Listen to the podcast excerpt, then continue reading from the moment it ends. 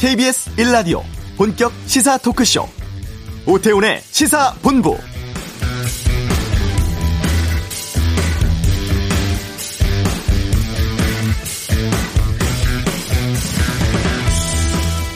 내년 삼월 대선을 책임질 여야 지도부 구성이 점차 마무리되고 있습니다. 어제 더불어민주당 전당대회에선 오선의 송영길 의원이 새 대표로 선출이 됐죠. 이 위인 홍영표 의원을 불과 영 점 오구 퍼센트 포인트 매우 근소한 채로 앞선 결과였습니다. 경선 기간 내내 당명 빼고 다 바꾸겠다며 변화를 강조해왔고 송 대표는 유능한 개혁으로 국민 마음을 얻겠다고 밝혔는데요. 지난주 원내 사령탑으로 사선 김기현 의원을 선출한 국민의힘도 다음 달 초 전당대회 앞두고 있습니다. 아, 김 원내대표가 영남 출신인 만큼 지역 안배론이 쟁점으로 떠오르고 있다고 하는데요. 여야 지도부가 모두 확정되는 다음 달부터는 대선 주도권 경쟁 본격적으로 시작될 것으로 보입니다. 오태훈의 시사본부. 국회의원 포함한 공직자가 일하면서 얻게 된 정보로 사적 이익을 추구하는 걸 막기 위한 이해충돌방지법 지난주 국회를 통과를 했죠. 잠시 후 이슈에서 전문가 연결해 이 법안 의미 알아보겠습니다.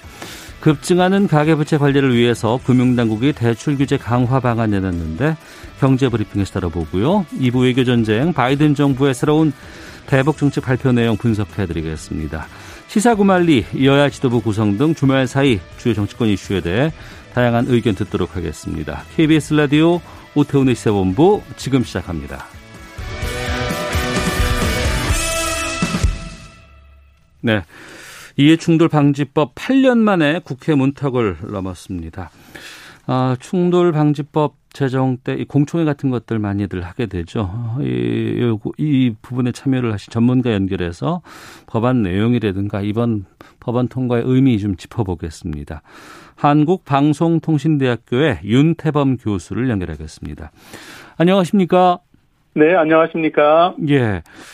이해충돌방지법 통과가 되자 문재인 대통령도 공직사회 청렴에 또 새로운 제도의 틀 하나가 더해졌다. 환영의 뜻을 밝히기도 했습니다. 이 이해충돌방지법이 팔 년 만에 국회 문턱을 넘은 게 어떤 의미가 있다고 보십니까? 네, 사실 공직사회 청렴 방지하는 법적 장치로 어, 이번에 통과된 이해충돌방지법 제정이 굉장히 오랫동안 요청이 되었었습니다. 네. 거슬러 올라가 보면은 어, 올해부터 한 사십 년 전인 천구백팔십일 년도에 네. 공직자 윤리법이 만들어졌어요. 공직자 윤리법이요. 네. 네, 그리고 이십 년 전인 이천일 년도에 부패방지법이 만들어졌고요. 예. 그리고 이제 그 이후 이십 년 만인 금년에 이해충돌방지법이 만들어졌기 때문에 음. 공직사회 부패방지를 위한 소위 삼 대 법률이 이제 완성된 겁니다. 네. 그래서 공직사회 부패방지와 청렴 확보를 위한 기본적인 법체계가 비로소 완성되었다고 평가할 수 있습니다. 네. 그러면 이게 언제부터 시행되고 언제부터 적용되는 겁니까? 네, 이제 법률이 시행되려면 이제 구체적인 시행을 위한 시행령이 마련되어야 됩니다. 예. 그래서 각종 이제 준비 과정을 거쳐서 일 년 뒤인 내년 오월부터 본격적으로 시행이 됩니다. 음, 뭐 어떤 법은 사십 년 전에 통과가 됐다가 이십 년 후에 좀 나아지고 이번에 또 나아졌다 이렇게 보는데 네. 왜 그동안 이렇게 이 이해충돌방지법에 대한 얘기는 수차례 나왔었거든요. 네, 그렇습니다. 근데 왜 그동안은 저 안 되다가 이번에야 겨우 된 겁니까? 사실은 이해충돌방지법만이 아니고 부패방지나 윤리 관련된 법은 좀 제정하는데 오래 걸립니다. 어. 왜 그러냐면은 이 권력 오남용이나 부패를 방지하는 목적 아니겠습니까? 예. 그러다 보니까 이번 법에 저항하는 것들이 굉장히 많습니다, 사실은요. 음. 특히 이제 장점보다는 단점이 부각되고요. 네. 근데 아시는 것처럼 이번에 엘에이치 사태가 워낙 국민적인 관심사를 뽀대는 바람에 음. 이 과거처럼 이러한 법의 제정을 반대할 명분이 사실 사라졌습니다. 네. 그래서 아이러니하게도 엘에이치 사태가 없었다면은 음. 아마도 이해충돌방지법은 이번에도 아마 제대로 제정되지 못했지 않았을까라는 생각도 해봅니다. 아, 공직자들이라든가 아니면 이해관계에 있는 사람들이 워낙에 많고 또 이 사람들이 정치권이라든가 국회 여러 가지 뭐 어, 제안이라든가 힘을 좀 줄 수 네. 있으니까 그동안은 안 됐는데. 네네.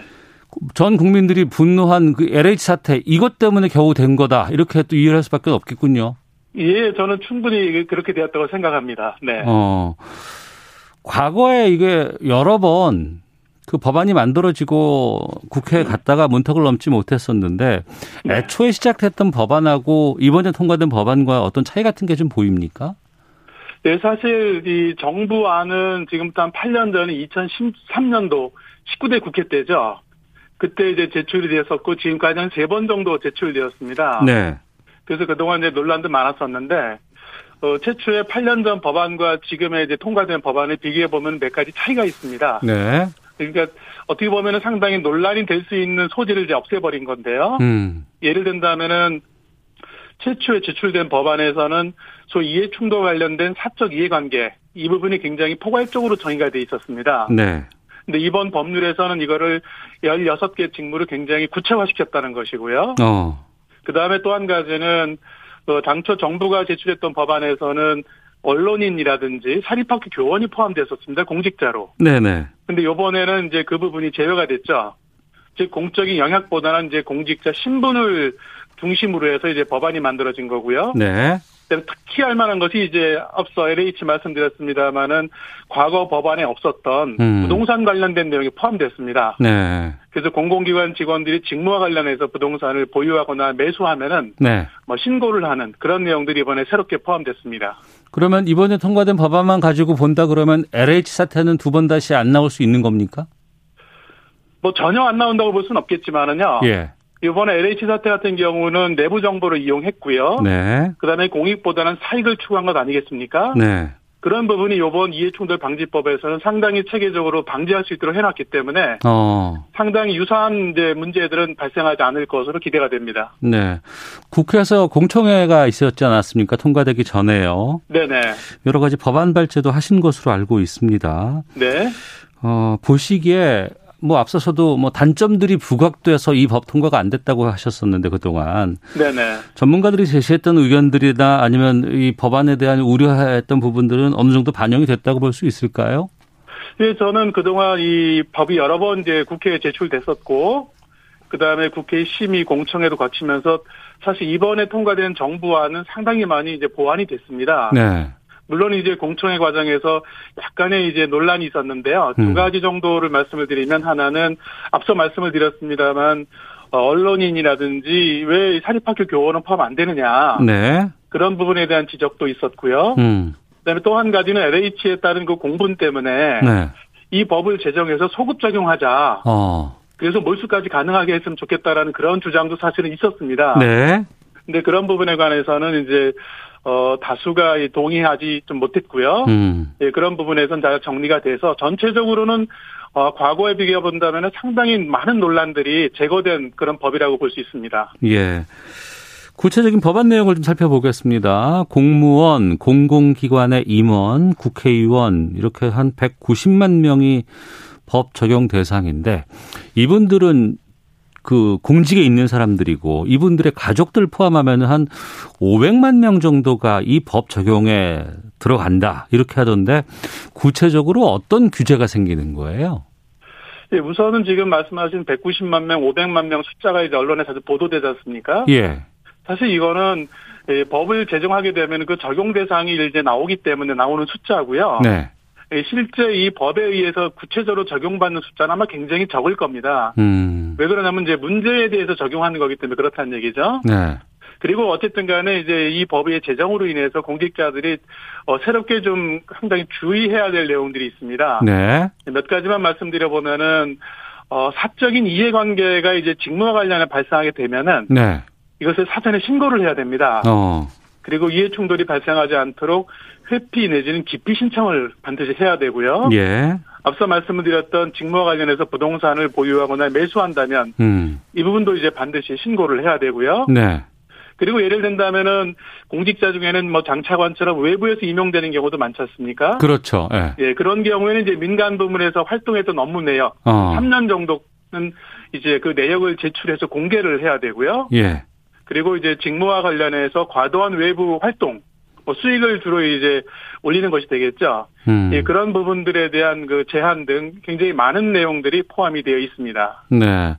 재산상 이득을 취한 공직자뿐 아니라 제삼자도 처벌 가능하다고 하던데 이 삼자는 어떻게 인정할까 궁금증도 들고 이게 정리가 됐나요? 아, 이 부분에 관해서는 사실 뭐 그동안 조금씩 논란이 있었고요. 네. 그래서 이번에 이제 제삼자가 이용하는 경우에도 이제 그 규제 대상이 되는데요.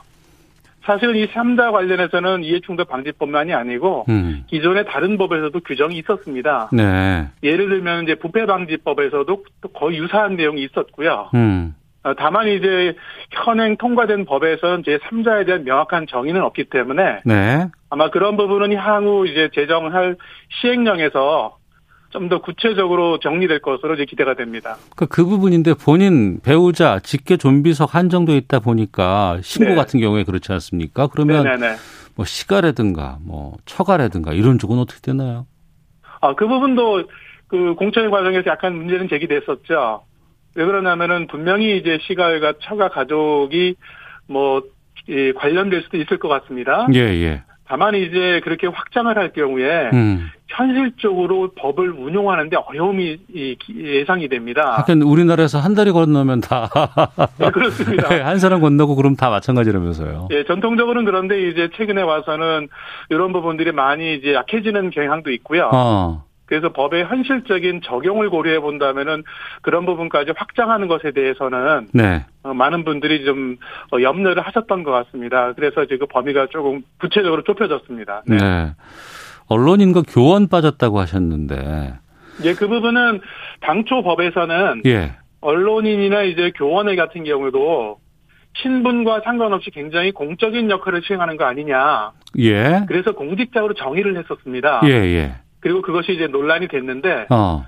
이번에 통과된 이해충돌방지법에서는 신분상으로 공직자에게만 한정을 하려고 했습니다. 신분상으로 공직자에만 한정을 한다. 예, 그러니까 이제 공무원이나 이제 공공기관에 이제 종사하는 분이죠. 예. 예, 그러다 보니까 언론인이라든지 사립학교 교원은 공직자의 신분은 아닌 것이죠. 어. 예, 그래서 이제 그 부분은 제외하고 예, 공직자만으로 국한해서 이제 법이 적용되도록 이번에 했습니다. 근데 언론인 같은 경우에는 물론 이제 뭐 일반 언론사가 뭐 대부분 뭐 소유가 공적인 부분이 아닌 것도 많이 있겠습니다만 네네.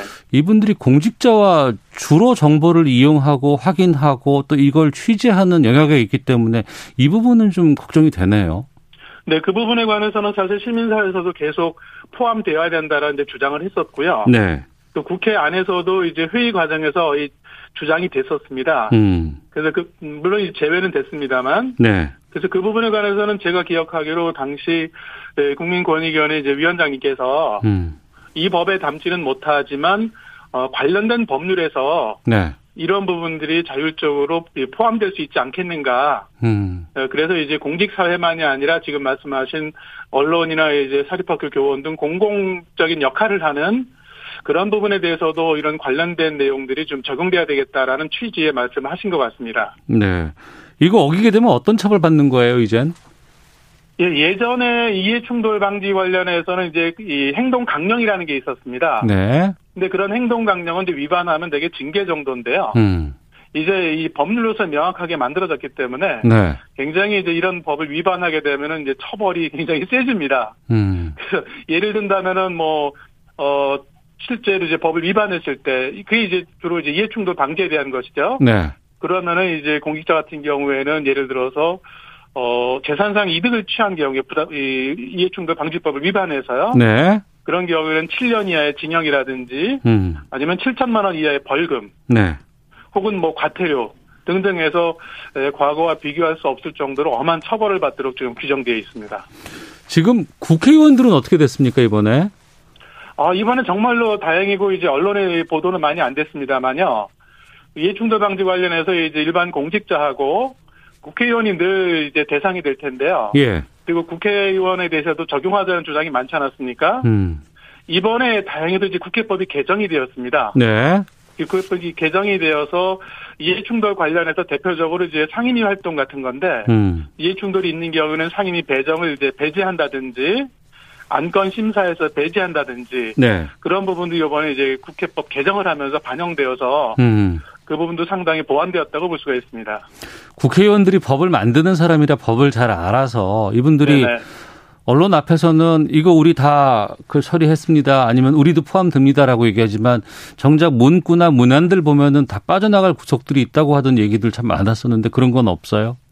아, 그런 부분도 계속 지적은 됐는데요. 예. 사실 이번에 제정된 이해충돌 방지법은요, 예, 국회의원도 다 적용되도록 되어 있습니다. 음. 예, 별도로 이제 하는 것이 아니라 기본적으로 적용되기 때문에 국회의원도 이 법에서 자유롭지 못하다는 거고요. 예. 다만 이제 국회의원 의정 활동 과정에서도 마, 말씀드린 대로 국회법까지 이제 제정이 되었기 때문에 음. 그래도 과거와 비교해 본다면 상당히 진일보한 내용이다라고 평가를 할 수가 있습니다. 예. 앞서서 그 공직자가 삼 대 법안해서 공직자윤리법, 부패방지법 그리고 이해충돌방지법 말씀해 주셨는데 네네. 이번에 이 법안에 반대표 던진 그 국민의힘 박수영 의원은 이런 주장을 네. 합니다. 말씀하신 그런 법들이나 부정청탁금지법까지 여러 법안들이 다 조금씩 조금씩 이 부분을 다루고 있고 섞어놓고 있는데 이 상태에서 또 법을 추가하는, 추가하는 게 법책에 맞느냐라는 지적이거든요. 이 부분에 대해서는 어떤 의견 갖고 계시는지요? 아, 그 부분은 저도 개인적으로 충분히 이제 동의가 됩니다. 왜 그러냐면은 이 부패 방지나 윤리라고 하는 게 동전의 양면 아니겠습니까? 예. 근데 이런 것들이 이제 너무 많은 법들을 만들게 되면 혼란의 가능성도 분명히 이제 존재는 하는 것이죠. 음. 다만 이제 이 부패 방지라든지 공직 윤리 관련해서 조금씩 이 독특한 부분들이 있고 네. 각 법률들의 제정 목적과 내용에서도 차별성은 존재합니다. 음. 그렇기 때문에 어느 정도 개별 법률로 가는 것도 의미는 있다는 것이고요. 네. 물론 이제 이런 법률들을 운영하는 과정에서 통합의 필요성이 있다면 향후에는 뭐 통합적 입법화에 대한 논의도 충분히 나올 수 있을 것으로 저는 예상을 하고 있습니다. 네. 그러면 이걸 뭐 위반했을 경우에 이걸 뭐 경찰이나 검찰에서 항상 수사를 할 수 있는 건 아니고 누군가 고발을 하거나 신고를 해야지만 이게 진행이 될 것 같은데 이런 전담 기구 같은 것들은 어떻게 됩니까? 일단은 요 이 법안에 관한 운영을 이제 국민권익위원회가 담당하도록 하고 있고요. 예. 그런 의미에서 일 차적으로는 이제 국민권익위원회 총괄적으로 담당을 하게 되는데, 음. 어, 일단은 뭐 이러한 그 이해충돌 위반 관련된 업무가 얼마나 발생할지에 따라서 이게 달라질 것 같습니다. 네. 그래서 현재는 이제 권익위가 담당하지만 운영 과정에서 정말로 많은 사례가 발생하고 그러면은, 음. 지금 말씀하신 대로 별도의 어떤 독립적인 내지는 전담 기구가 만들어져서 네. 좀 더 체계적이고 집중적으로 이 관리할 필요성도 향후에는 검토 가능하다고 봅니다. 어, 상징적인 의미는 있을 수 있겠지만 적용과 관계돼서 보면은 오백만 명이다. 이 사람들 다 감시하고 확인하고 하는 것들이 검증하는 게 가능하겠냐라는 의문도 좀 들거든요. 네, 그게 이제 그동안 이 법 제정을 반대했던 분들이 많이 주장했던 내용입니다. 네. 근데 뭐 예를 들어서 우리 형법이 있지 않습니까? 예. 형법이 있다고 해서 오천만 국민이 다 범죄자가 되는 건 아니겠죠. 음. 그리고 경찰이나 검찰의 수사 대상도 아니고요. 예, 예. 마찬가지로 이해충돌 방지법이 제정되었다고 해서 모든 공직자가 적용 대상이 되는 건 아닙니다. 어. 그중에서 이해충돌의 상황에 직면하는 경우에만 적용되기 때문에 실제 적용이 되는 사례는 상당히 적을 것으로 생각이 되어서 예. 그래서 어, 당초 우려한 오백만 명 뭐 그런 숫자는 조금은 어, 기우가 될 수도 있다고 생각을 합니다. 네. 그 실제 상황에 직면하는 사람은 그리 많지 않다는 건 무슨 뜻인가요? 이 법은 이제 모든 사람한테 적용되는 것이 아니고요. 예. 우리 법이 이제 핵심적인 그 개념이 이해충돌 아니겠습니까? 네. 그리고 이해충돌을 사전에 방지하자는 데 목적이 있는 것이고요. 음. 그러면 각 공직자 입장에서 본인이 이해충돌의 상황에 직면할 때 비로소 이 법이 적용이 되는 겁니다. 네. 그래서 사전적으로 이해충돌을 본인이 회피하거나 음. 그런 상황에 직면하지 않으면 이 법에 적용될 필요가 없는 것이죠. 아, 그 네, 상황을 미리 만들지 않, 않도록 조치를 취하면 되는 거군요, 차라리. 예, 그렇습니다. 공직자 스스로가 노력하고 예방하면요. 예. 이 법에 아예 적용 대상이 안 되는 것입니다. 어. 예, 그런, 그런 것이기 때문에, 어, 큰 염려는 하지 않아도 되지 않을까 생각합니다. 네네. 예. 그 사전 예방을 하기 위한 뭐 여러 가지 교육이라든가, 이 제도에 대한 홍보라든가 이런 것들이 좀 중요할 것 같습니다. 아, 그 부분은 굉장히 중요합니다. 어, 우리가 이해충돌에 대한 문제가 이제 상당히 오래되긴 했지만. 네. 이렇게 이제 구체적으로 입법화되고 그러다 어. 보니까 보다 많은 사람이 관심을 갖게 됐는데. 예. 그래도 여전히 조금 생소한 부분이 있습니다. 음. 그래서 이 부분에 관해서 관련된 교육이라든지 아니면 설명 자료라든지 홍보 이런 부분들이 앞으로 충분히 일 년 동안 준비하면서 마련돼야 될 필요가 있습니다. 네. 우리나라가 뭐 전 세계적으로 여러 부분과 비교해 봤을 때 상당히 많이 발전하고 개선되고 있다라는 것들은 많은 분들께서 공감하실 것 같습니다만 그럼에도 불구하고 좀 공직자에 대한 비리 부분이라든가 이런 것들이 좀 아직은 좀 미흡하다라는 지적들도 꽤 많이 있었거든요. 특히 엘에이치 사태 때 더욱더 커졌었는데 지금 이번에 이해충돌 법안 통과 이 정도면은 좀 우리 사회가 좀 바람직한 방향으로 갈 수 있는 토대는 좀 마련됐다고 봐도 될까요? 어떻습니까? 네. 지금 이제 말씀하신 것처럼 잘 되면 좋은데요. 완벽한 것은 당연히 없을 것 같습니다. 예.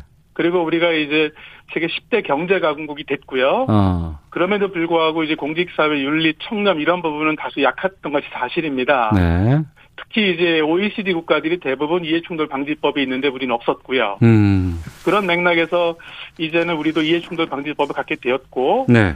그런 맥락에서 본다면 앞서 말씀드렸던 공직자윤리법, 부패방지법 이런 것과 더불어서 상당한 시너지 효과를 이제 발휘할 수 있을 것 아닐까. 어. 예, 그런 기대를 해보고 다행인 거는 뭐 언론에도 보도됐습니다만 작년도에 우리나라를 대상으로 한 그 청렴도 평가에서. 예. 우리나라가 다행히도 역사상 최고의 그 성적을 올렸습니다. 음. 예, 그런 것들을 기대해 보면은 이제 이 법이 상당히 이제 좋은 이제 작용을 하지 않을까 그런 기대감도 갖고 있습니다. 알겠습니다. 좀 정착되면 또 여러 가지 상황들이 좀 드러나지 않을까 싶네요. 네, 네 그렇습니다. 네. 예, 알겠습니다. 오늘 말씀 고맙습니다. 네, 감사합니다. 네, 이해충돌 방지법 통과에 대해서 좀 살펴봤습니다. 한국방송통신대 윤태범 행정학과 교수였습니다. 자, 이 시각 교통 상황 살펴보고 돌아오겠습니다. 교통정보센터의 오수미 리포터입니다. 네, 이 시각 교통정보입니다. 점심 낮 시간대 치고는 차량 이동도 많고 돌발 소식도 자주 들어오고 있습니다. 평택 시흥간고속도로 시흥 쪽으로 서평택 분기점 부근에서 화물차 관련한 사고가 났고요. 이 차로를 막고 한 시간 넘게 수습이 계속되면서 여파로 많이 밀리고 있습니다. 반대 평택 방향으로는 군자에서 남한산까지 교통량이 많아 육 킬로미터 막히고 있습니다. 경부고속도로 부산 쪽으로도 나가는 차들이 많아서 서울 요금소부터 수원까지 십일 킬로미터나 정체입니다. 영동고속도로 강릉 쪽으로는 서창에서 월곶, 동군포에서 부곡, 용인을 지나 양지터널까지 천천히 지나가고 있고요. 서울 시내에서는 북부간선도로 외곽 구리 방향으로 목동 나들목 이 차로에 고장난 차가 서 있어서 여파로 종암분기점부터 막히고 있습니다. 올림픽대로 공항 쪽으로도 여의 이 교 사 차로에 역시 고장난 차가 서 있는데요. 뒤쪽으로 밀리고 있으니까 조심히 지나셔야겠습니다. 지금까지 케이비에스 교통정보센터였습니다.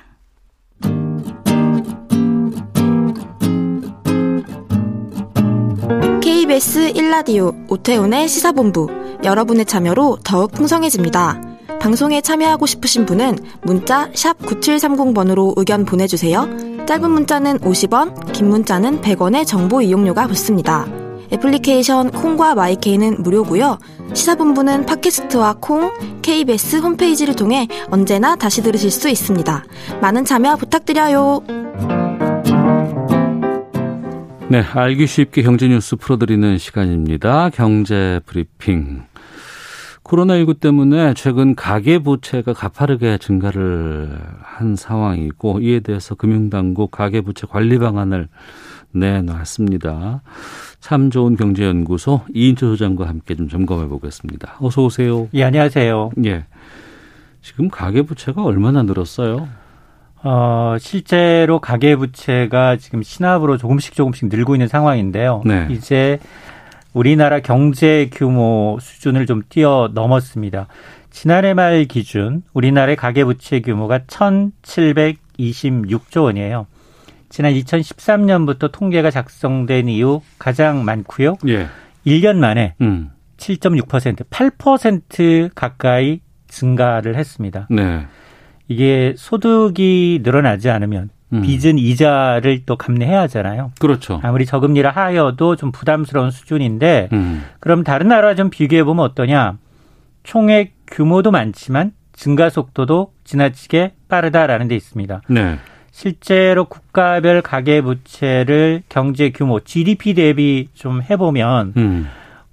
우리나라는 이천십구 년 구십오 점 이 퍼센트 지디피 대비 구십오 퍼센트 수준에서 지난해 백이 점 팔 퍼센트. 네. 그러니까 일 년 만에 칠 퍼센트 넘게 껑충 뛰었거든요. 음. 그런데 이제 돈을 가장 많이 풀었다는 미국. 미국이 칠십사 퍼센트에서 칠십팔 퍼센트. 아직은 백 퍼센트가 넘지 않습니다. 네. 영국, 프랑스, 홍콩 음. 대부분 육십 퍼센트에서 구십 퍼센트 이내예요. 그러니까 총액과 증가 속도 면에서 우리나라가 가장 빠르다라는 건데요. 사실은 이천십구 년까지만 하더라도 조금은 하향 안정세를 보여왔거든요. 네. 그런데 지난해 빠른 증가세로 전환한 데는 역시 코로나십구 영향이 컸습니다. 음. 어, 생계 자금 수요가 많았고요. 또 저금리로 인해서 투자 자산, 자산 투자 수요가 확대된 것도 영향을 미쳤어요. 네네. 다만 이제 최근에 코로나십구 대응 과정에서 대부분 이런 이제 부채 확대가 주요 어, 국의 공통적인 현상으로 일정 부분 좀 불가피한 측면이 있고, 그러면 이게 과연 위험한 수준이냐, 이 부분에 대해서는 논란이 좀 있습니다. 네. 왜냐하면 그동안 우리가 이제 질적으로 가계부채의 구조 개선을 위해서 여러 가지 노력을 했어요. 그러니까 고정금리 비중을 굉장히 확대를 했고요. 음. 또 그다음에 이자만 갚다가 원금을 나중에 갚는 게 아니라 네. 원금과 이자를 동시에 분할 상환하도록 비중을 더 늘려갔어요. 그러면서 집값을 대출해 줄 때도 집값의 뭐 사십 퍼센트 이하 규제 지역의 경우엔 이렇게 이제 낮아졌기 때문에 과거처럼 단기간에 금융 리스크로 이제 촉발될 가능성은 굉장히 낮은 것으로 평가를 받고 있습니다. 네. 부채 규모가 늘었다는 건 뭐 우려할 만한 수준일 수는 있습니다만 또 부채라는 게 둘로 나뉘잖아요. 이를테면은 아 정말 생활이 안 되니까 그 당장에 코로나 때문에 손님들도 없고 자영업 운영하기 힘드니까 우선은 버티기 위해서 이제 어, 생활하기 위해서 대출을 받는 경우가 있는가 하면 맞습니다. 어 저금리 기조에다가 유동성도 느는데 이 기회에 한번 투자해보겠다고 진짜 자산 투자하는데 대출 받는 분들도 많이 있거든요. 이거 나눠줘야 되지 않을까 싶은데. 맞습니다. 이게 사실은 그 완전히 양극화예요. 음. 완전히 양극화여서 코로나십구로 인해서 거의 대면 이제 할 수 있는 내수가 아니거든요. 그게 지금 일 년이 넘었습니다. 네. 이러다 보니까 누적되다 보니까 정말 생계 안정자금 필요해요. 음. 이 부분에 대해서는. 이 부분에 대해서는 정부가 질적으로 좀 고민하고 있고, 어, 이제 정책적으로 대응할 수 있는 부분을 찾고 있는 반면에, 네. 반면에 자산시장의 이제 버블의 편승에서 지금 부동산뿐만이 아니에요. 주식, 음. 가상화폐 시장으로 엄청난 자금이 몰리고 있는데 이게 비단 우리나라만의 문제가 아니라 지금 전 세계적으로 지금 거의 비슷하게 나타나고 있거든요. 네. 그렇기 때문에 이 부분에 대한 우려의 목소리는 굉장히 큽니다. 음, 부동산 관련된 대출 규제들은 어떻게 하기로 했어요? 우선 하반기부터입니다. 네. 규제 지역 내에서 육억 원이 넘는 아파트를 구매하게 되면 대출 규제가 강화됩니다. 음. 이번에 정부의 가계부채 대책의 핵심은 크게 세 가지인데요. 우선 총량 관리하겠다는 거예요. 예. 이천십구 년까지만 하더라도 가계부채 증가율은 전체 한 사 퍼센트 남짓이었는데 지난해 거의 팔 퍼센트, 음. 두 배 가까이 뛰었단 말이에요. 그러면 올해는 한 오에서 육 퍼센트 증가하겠지만 적어도 내년에는 코로나십구 사태 이전 사 퍼센트 수준으로 끌어내리겠다라는 것. 네. 총량 규제가 하나 있고요. 또 하나는 그동안은 이 디에스알 규제, 총부채 원리금 상환 비율, 음. 이게 아, 뭐 주택담보대출뿐 아니라 신용대출도 있을 수 있고 마이너스 통장대출, 카드대출 모든 대출을 합산해서 네. 연소득의 사십 퍼센트를 넘지 않도록 관리를 해왔어요. 그러니까 그동안 막 많이 나왔던 영혼 끌어서 집 산다고 해서 영끌이 안 되는 거 아니에요? 이제는. 맞습니다. 어. 그리고 이제 전문직에 대해서 이제 신용대출 과다한 것도 규제를 하고 있어요. 예. 그러다 보니까 그동안 은행권은 어떻게 해왔느냐. 음. 은행권은 이거를 개개인별로 적용하지 않고 네. 은행에서 자율적으로 평균, 음. 평균을 맞춰왔던 거예요. 네. 그러니까 신용도가 높은 사람한테는 사십 퍼센트를 조금 더 높게도 해주고 어. 이런 조율을 해왔는데 네. 앞으로는 안 된다. 어. 이거를 개인, 차주,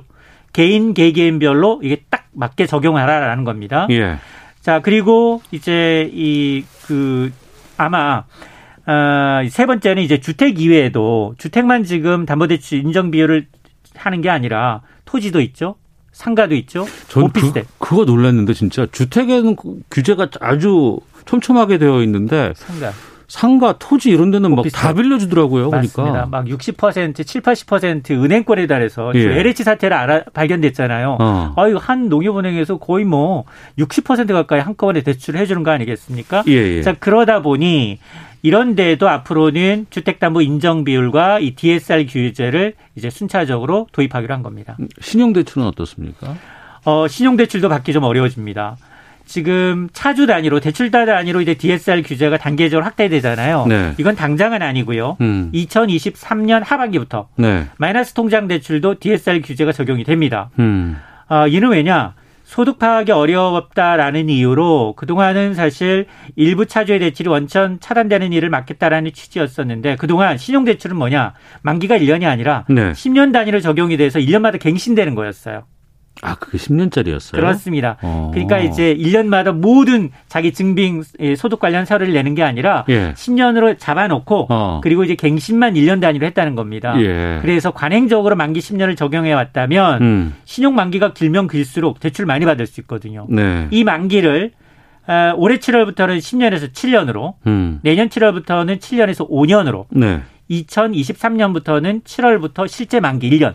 음. 일 년 단위로 적용하겠다는 겁니다. 네. 이렇게 되면 칠 년 만기 적용 시 십 년에 갚아야 할 돈, 십 년에 거쳐서 갚아야 될 돈 오 년에 갚잖아요. 음. 그러면 일 년에 갚아야 될 원리금은 두 배로 늘어나게 됩니다. 네. 그만큼 신용대출 한도가 줄어들 수밖에 없습니다. 음. 다만 이 경우에도 지금 분할 상환이라든가 이제 약정 만기 연장을 통해서 일단 기존 한도를 유지할 수 있도록 소비자의 선택권을 좀 남겨두고, 또 하나가 뭐 전세 대출이라든가 예금 적금 담보 대출이라든가 네. 이런 것에 대해서는 일부는 어, 대출을 제외 인정해 주기로 했습니다. 음.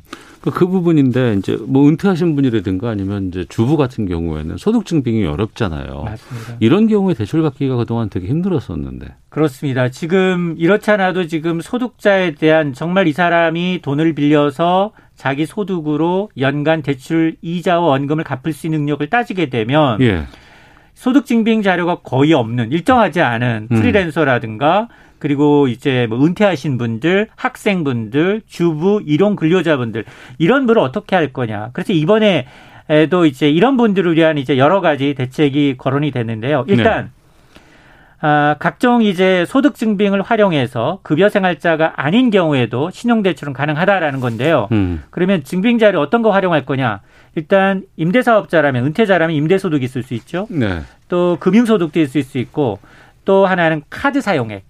일 년간 카드를 사용한 걸 보면 저 사람의 수입 아, 내역이 예, 어느 정도 예, 파악이 되니까. 아, 예, 예. 그리고 매달 학생이라면 저축할 수 있잖아요. 음. 매달 뭐 십만 원, 이십만 원 저축할 수 있는데, 이런 다양한 자료를 활용해서 소득을 추정하겠다는 겁니다. 예를 들어서 학생 한 명이 자기는 막 아르바이트를 통해서 월 오십만 원씩 붙다, 붙는다. 이럴 경우에 일 년간 납부한 금액은 육백만 원이에요. 네. 여기다 만기 저축률 이십칠 퍼센트로 나눈 값에 구십 퍼센트를 곱하면 음. 연소득을 한 천구백만 원까지 인정을 해 줍니다. 네. 이럴 경우 가능한 한 디에스알 사십 퍼센트를 적용한다 하더라도 대출 가능 한도가 나옵니다. 음. 그러니까 다른 대출이 없고 이제 이런 경우 프리랜서라든가 소득 입증이 어려운 자료라 하더라도 뭐 여러 가지 이제 다양한 이제 소득 증빙 자료를 활용해서 신용 대출의 문턱은 열어 놓겠다라는 겁니다. 네. 개인별로 디에스알 사십 퍼센트 적용키로 했다고 하셨는데 일억 넘는 경우에는 예. 근데 이제 뭐 무주택자들 있잖아요. 집 사야 되는 분들. 생애 한 번인 거거든요. 처음에. 맞습니다. 근데 이럴 때도 이걸 적용을 한다 그러면은 그 내가 가고자 하는 집을 정말 꿈도 못 꿀 것 같거든요. 어떻게 맞습니다. 됩니까 이건? 그래서 어, 서민이나 청년층의 주거사다리 금융지원은 더 확대해 나가겠다라는 겁니다. 현재는 소득이 굉장히 낮지만 미래 발생할 소득 증가 가능성이 크기 때문에 음. 청년층에 대해서는 디에스알 산정할 때 장래 소득 인정 기준을 활용하기로 했습니다. 그래서 아마 금융권이 올 네. 하반기 가이드라인을 맞춰서 이제 시행할 것으로 보이는데, 일단 이제 이 고용노동 통계 가운데 나이별 소득 자료가 있어요. 이걸 기본적으로 활용을 하고요. 이런 자료를 통해서 가이드라인을 마련하는데 음. 그리고 또 청년층 이 신혼부부를 대상으로 해서는 만기 사십 년짜리 네. 이제 초장기 모기지 금리 상품도 도입이 되고요. 어. 또 서민 실수요 자료에서 그동안 집값의 십 퍼센트 포인트를 더 얹어줬는데 이 우대 비율도 조금 더 더해주기로 했습니다. 구체적인 내용은 아마 다음 달 정도에 나올 것으로 보입니다. 예, 만기 사십 년짜리도 나와요, 이젠? 예. 어, 그래요? 지금은 삼십 년이 최장이지만 예, 예. 사십 년이게 되면 길어지면 길어질수록 원리금 부담, 상환 부담이 줄어듭니다. 그렇죠, 부담은 줄어드니까. 자, 대출 규제 정책 살펴봤습니다. 참 좋은 경제연구소 이인철 소장과 함께했습니다. 고맙습니다. 네, 고맙습니다. 예, 잠시 후 이 부 외교전쟁, 바이든 정부 취임 백 일 되돌아보고 또 이번에 발표된 새 대북 정책 살펴보겠습니다. 시사구말리 여야 지도부 교체 상황들 진단해보겠습니다. 잠시 후 이 부에서 뵙겠습니다.